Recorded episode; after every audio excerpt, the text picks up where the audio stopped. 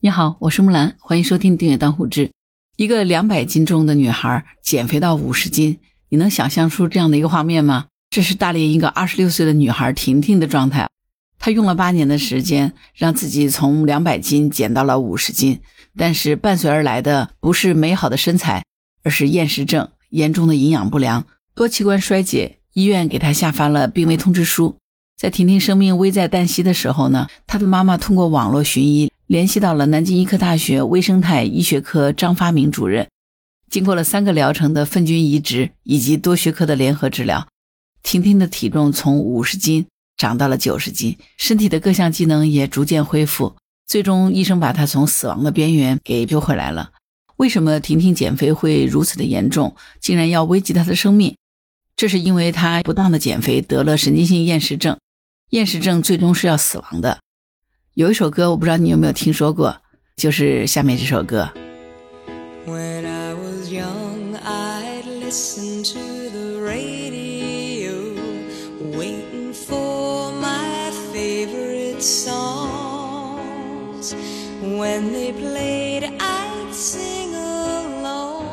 是不是很熟悉？就是这首歌《昨日重来》。这首歌的演唱者是卡伦·卡朋特。当年他就是因为减肥而得了厌食症，非常年轻就去世了。他从高中的时候呢就开始节食。其实，如果你看过他的视频演出，他的身材是很健康和美丽的。但是呢，在当时那种畸形病态、以瘦为美的流行文化的影响之下呢，卡朋特是一直在节食，最终他患上了厌食症。三十二岁的时候，因为厌食症导致心衰而英年早逝了。如果他不是去世这么早，相信他一定可以留下更多美妙的歌曲给到我们，对吧？很可惜啊，去世的非常早。所以现在回头我们再来看看大连女孩婷婷，她得了厌食症而成功的活下来，真的是要感谢医疗团队对她的救治。婷婷曾经是一个特别特别胖的女生，最胖的时候呢，她有两百多斤。不管怎么样，女生都是爱美的嘛。所以，当婷婷意识到自己是个胖子的时候，就非常迫切的想减肥。于是呢，她通过节食、运动等方式，将体重减到了一百三十斤。但与此同时呢，她也出现了非常严重的便秘，尝试了各种办法都没有得到缓解。偶然的一次机会呢，她了解到网红小产品小粉丸能够帮助排便，便买回来尝试。一开始的时候，婷婷是按照推荐剂量每天服用一颗，效果令她非常吃惊，因为不仅清肠。好像连体重都跟着减轻了。然而没有过多久呢，婷婷就感觉到药效开始变弱了。于是呢，她便开始加大服用剂量。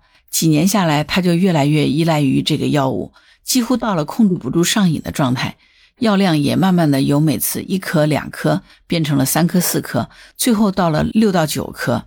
婷婷妈妈说，在二零一九年的时候，婷婷的身体状况就已经出现异常，日渐消瘦了，身体的多器官都有积液。体重持续下降，当他瘦到体重只有五十斤的时候，已经吃不下任何东西了。在这个期间呢，婷婷的妈妈带着婷婷多次往返北京、上海、杭州等地求医，治疗的效果都不理想。无奈之下呢，他们只能返回到大连。今年四月二十三号，婷婷因为内脏严重受损，出现了吐血、便血，肺部的积液、腹腔的积液的量都非常的大，整个人出现了昏迷。在大连当地辗转了两家医院 ICU 治疗以后呢，没有起色，医院表示呢已经没有办法救治了。就在亲戚朋友都劝婷婷妈妈放弃的时候呢，出于母亲的本能，婷婷的妈妈不想就这样放弃女儿，她不停地上网浏览各大医院的信息，一口气挂了十四位专家的号。而南京医科大学第二附属医院的张主任是第一个回复她的。在了解了婷婷的病情以后呢，张主任告诉她，只要他们能够来南京。就有办法可以救婷婷，就是这样的一句话，让婷婷的妈妈心里觉得有了希望，于是带着婷婷乘坐救护车从大连开了十九个小时，抵达了南医大二附院。这个时候，婷婷身高一米七五，体重却只有五十斤，重度营养不良，各器官衰竭，全身多部位流血，出现了凝血功能障碍、意识障碍。虽然说对婷婷的病情有了充分的了解，但是在第一眼看到婷婷之后呢，张主任还是吃了一惊，因为婷婷的情况远比他想象的还要严重。婷婷的血色素低得可怕，只有十六克的血红蛋白，而且呢，耳、鼻、口腔、尿道等多个地方都在出血，处于难以控制的状态。所以现在就是在和死神赛跑了。能够把婷婷救过来，绝对就是奇迹。婷婷被送进了 ICU，同时呢，医院组织了多学科联合会诊，对婷婷的心包、胸腔、腹腔等出血部位进行穿刺引流，避免影响到心脏的收缩、肺功能。在对全身系统性治疗的同时呢，首先需要重建的是婷婷的肠道功能。张主任的团队呢，就为婷婷进行了主体医疗方案——粪菌移植。而且因为婷婷的病情很严重，所以呢，需要不停地根据她的情况调整治疗方案。科室每周的微生态医学疑难杂症整合诊治讨论，每次都会有全国多家医院多个学科的知名专家参加。婷婷的病情就前后两次被纳入讨论。经过了三个疗程的粪菌移植治疗和护理康复之后呢，婷婷的体重呢从五十斤恢复增长到了九十斤，身体的各项机能也开始逐步的恢复。十月二十六号，经过医院长达五个多月的治疗，婷婷顺利出院了。婷婷的这个治疗方案是粪菌移植，我不知道你是不是觉得很奇怪？那什么是粪菌移植呢？这个粪菌移植是什么新技术吗？怎么没听说过？其实呢，粪菌移植是南医大二附院微生态医学科已经开展十一年的老技术了。张主任带领研究发明的洗涤菌群移植技术，已经成为这个领域发展的里程碑。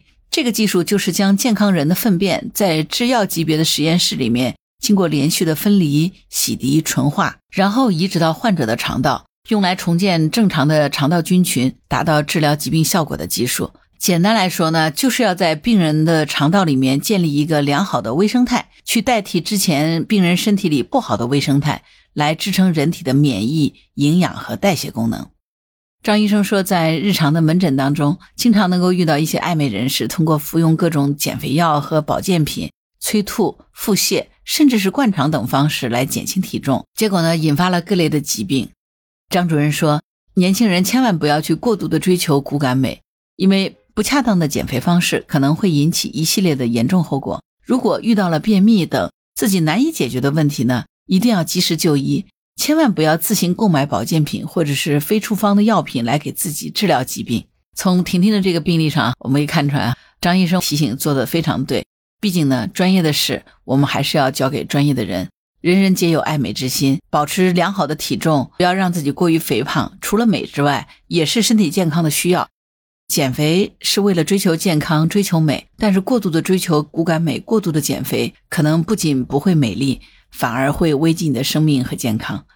婷婷呢，很幸运，最终在医生的治疗下活了下来。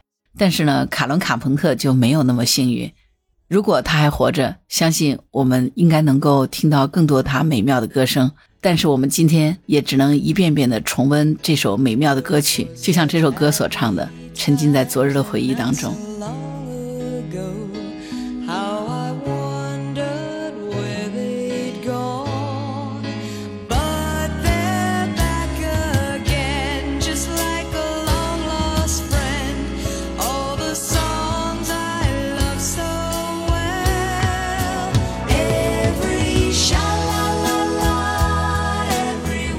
好了，关于本期话题，你有什么想法？欢迎在评论区留言。如果你喜欢木兰的节目，欢迎订阅、点赞、转发当护知。当然，如果你喜欢木兰，也欢迎你加入木兰之家听友会，请到那个人人都能发布朋友圈的绿色平台，输入木兰的全拼下划线七八九就可以找到我了。好了，今天就到这儿，我是木兰，拜拜。